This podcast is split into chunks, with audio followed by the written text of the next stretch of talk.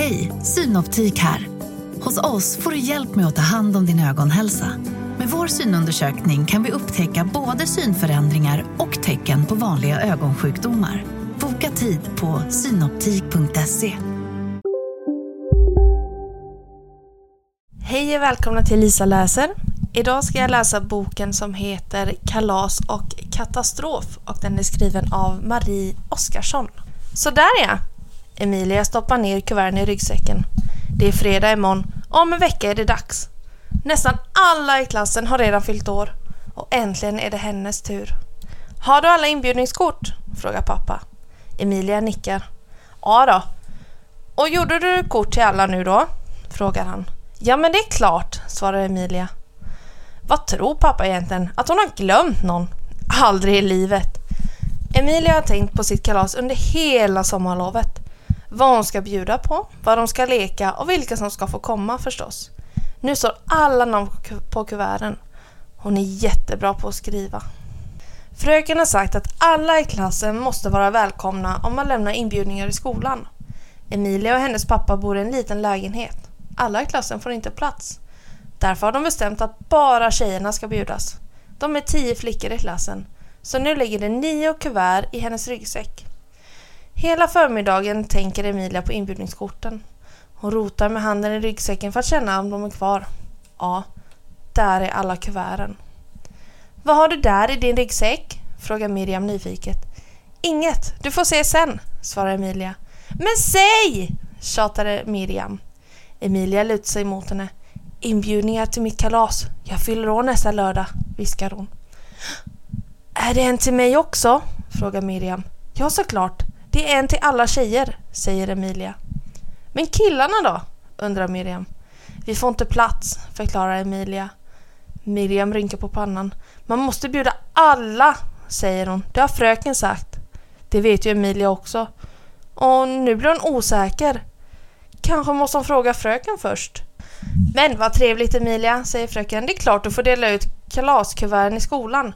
Du kan lämna dem innan vi slutar. Det här med att hela klassen inte är bjuden är visst inget problem.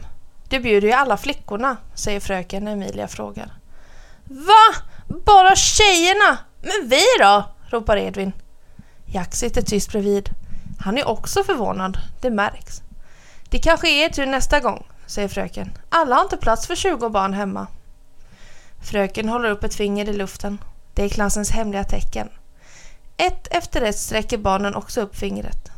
Sorlet i klassen tystnar. Innan vi går hem vill Emilia göra en sak, säger fröken. Det är ju snart dags för födelsedagskalas. Eller hur Emilia? Börja du. Jag ska bara hämta era dagböcker under tiden. Hon skyndar ut genom dörren.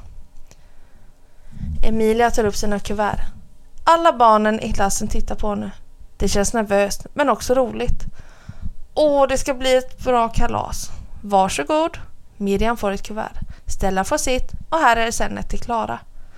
Emilia vandrar runt mellan bänkarna och delar ut kalaskorten. Nio stycken, precis. Just när Emilia ska sätta sig på sin plats igen hör hon en röst bakom ryggen. Det är fröken. Emilia, säger hon. Har du inte glömt någon? Glömt? Vem då? Hon vänder sig om för att se vad fröken menar och då ser hon. Där! Längst fram! Julia! Julia som började förra veckan, som Emilia har glömt. Åh, förlåt, förlåt, stammar hon. Miriam står som en vakt framför Emilia. Hur kunde du? frågar hon. Emilia kan inte svara. Åh, vad hon skäms. Längre bort i korridoren ser hon Julia. Hon är ledsen, det syns på lång väg. Fröken tröstar henne. Jack, Edvin och Stella hjälper till. De tittar argt åt Emilias håll. Emilia vet inte riktigt vad hon ska göra. Nu tror klassen att hon har bjudit alla tjejer utom Julia med flit. Men svara då! Hur kunde du Emilia? frågar Miriam igen. Det var inte meningen, svarar Emilia. Inte meningen, säger Miriam. Hur tror du det känns för henne? Hon nickar mot Julia. Miriam väntar inte på svar. Hon bara går och Emilia blir ensam kvar. Vem vill komma på hennes kalas nu?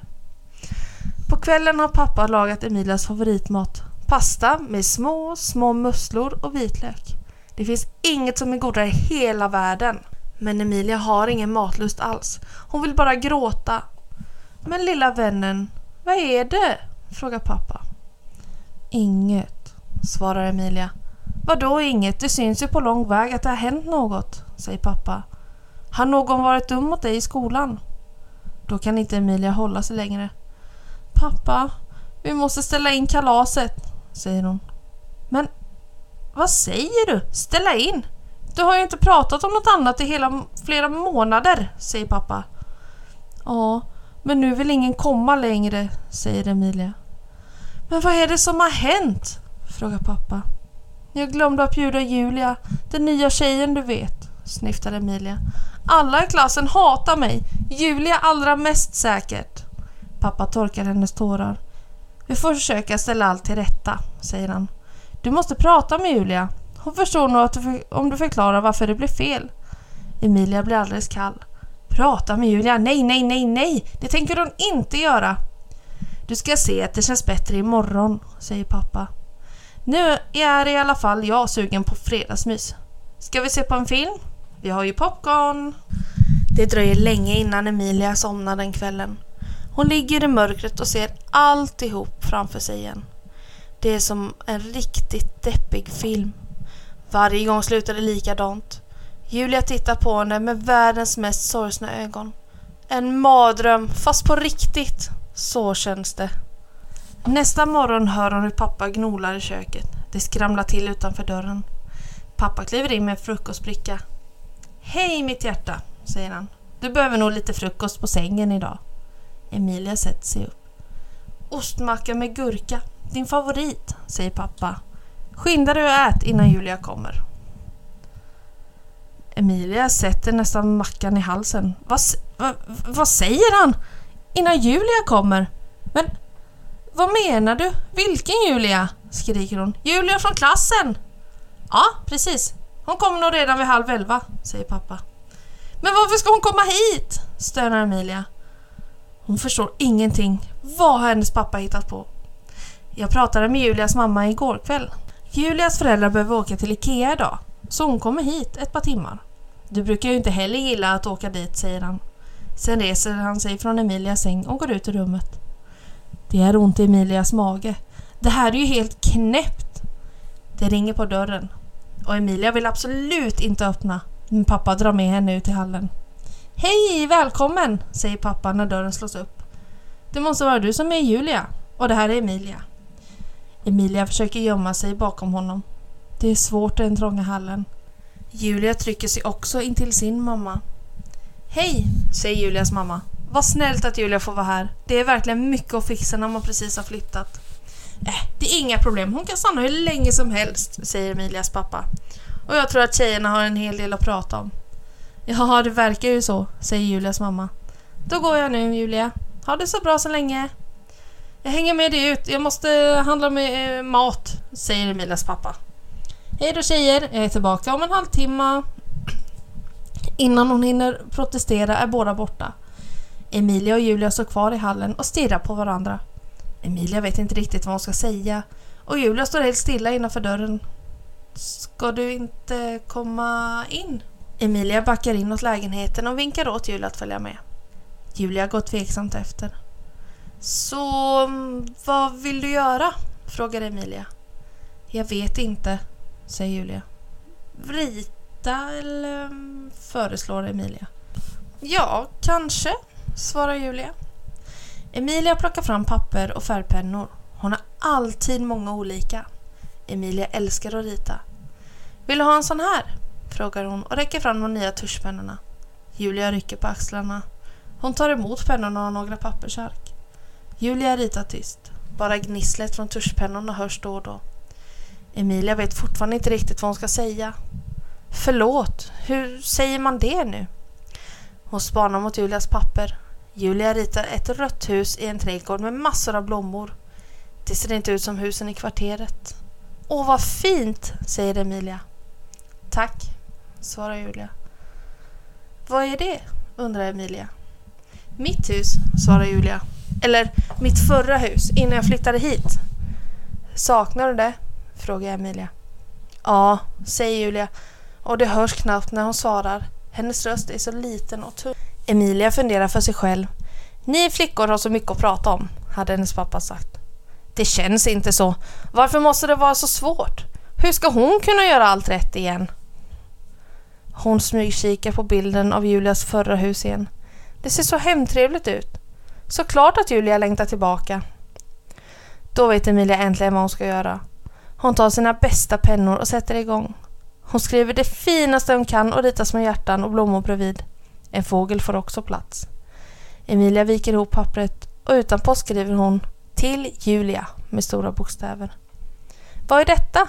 frågar Julia när Emilia räcker henne pappret. Det är till dig, säger Emilia.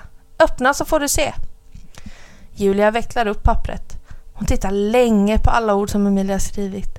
Emilia har aldrig skrivit någon dikt förut. Hjärtat dunkar hårt i bröstet när hon väntar på att Julia ska läsa färdigt. Efter en lång stund ser Julia på henne igen. Jag är inte så bra på att läsa långt, säger hon. Det ser fint ut. Men vad står det egentligen? Emilia tar brevet och läser högt. Förlåt mig. Jag är lika ledsen som du. Kan vi bara låtsas som att det är igår? Vi låtsas som att inget har hänt. Då vill jag säga så här. Välkommen Julia på mitt kalas. Det är på lördag klockan tre. Det blir tårta och skattjakt. Jag tror det blir kul, men bara om du kommer. Bara då. Snälla, säger jag. När Emilia har läst färdigt sitter Julia tyst. Har du skrivit allt det där? frågar hon till slut. Ja, säger Emilia. Jag är så ledsen för att jag glömde dig. Det var verkligen inte meningen Julia. Nej, det fattar jag väl, säger Julia. Jag kom ju förra veckan, men jag blev ledsen ändå. Jag känner ju nästan ingen. Alla andra verkar vara bästisar. Det förstås, säger Emilia. Fast jag har ingen bästis. Det måste man väl inte ha? Det är ju enklare att ha en bästis, säger Julia. Jag hade en där jag bodde förut. Hon hette Emma. Det är ju nästan samma som Emilia, säger Emilia. Ja, nästan, säger Julia. Men... Ehm, då kan ju vi vara bästisar, säger Emilia. Jag har ju ändå ingen. Julia tittar förvånat på henne. Emilia är lika överraskad själv. Vilken idé! Hur kom hon på den? Julia börjar fnittra. Det går inte att stoppa. Emilia kan inte heller hejda skrattet längre. Det bubblar som kolsyra genom hela kroppen. Vad är det som händer här?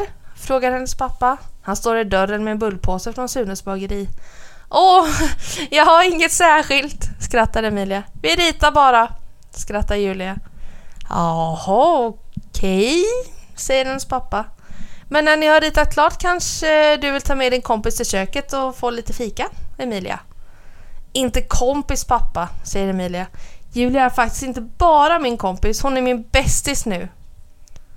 Och snipp, snapp, snut så var denna lilla saga om kalaset och katastrofen slut.